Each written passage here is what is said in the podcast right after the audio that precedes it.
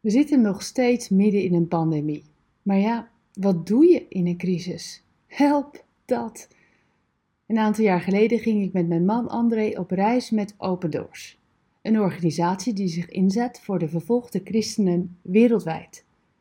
En verstopt in een bos ontmoet ik vrouwen die in een permanente lockdown zaten vanwege hun geloof. Zo zaten we in een kring op de grond en naast mij zat een jonge vrouw.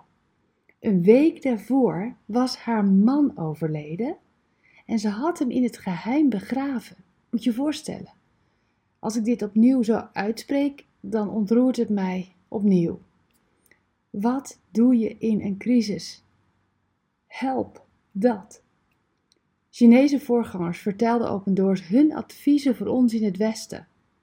De meeste van hen hebben om hun geloof gevangen gezeten of geïsoleerd geleefd van hun familie en vrienden.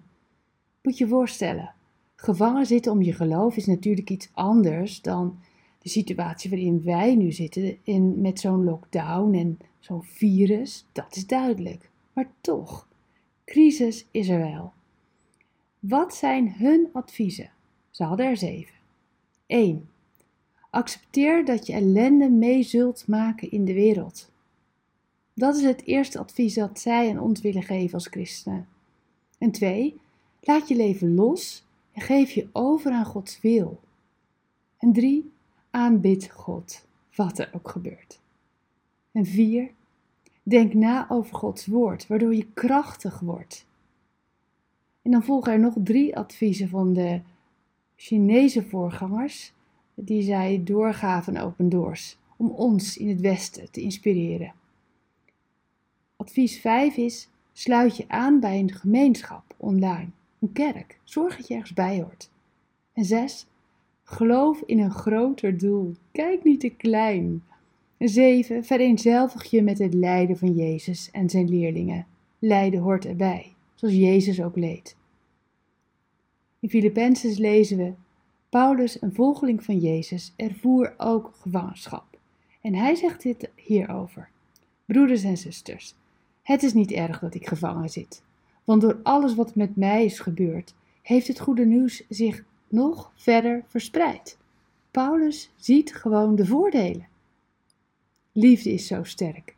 En vol zijn van Gods liefde maakt je zo krachtig. Echt waar, ook jou. Jij draagt Zijn liefde in je, besef je dat?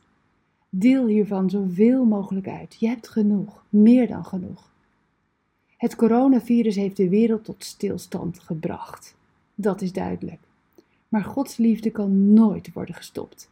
En daarom moedig ik je aan. Gebruik deze bijzondere tijd niet om stil te zitten en te wachten tot het over is. Gebruik deze tijd om te groeien in je vertrouwen in God en om Zijn liefde te delen. Je kunt het. Bedankt voor het luisteren naar Ik Wonder Jou.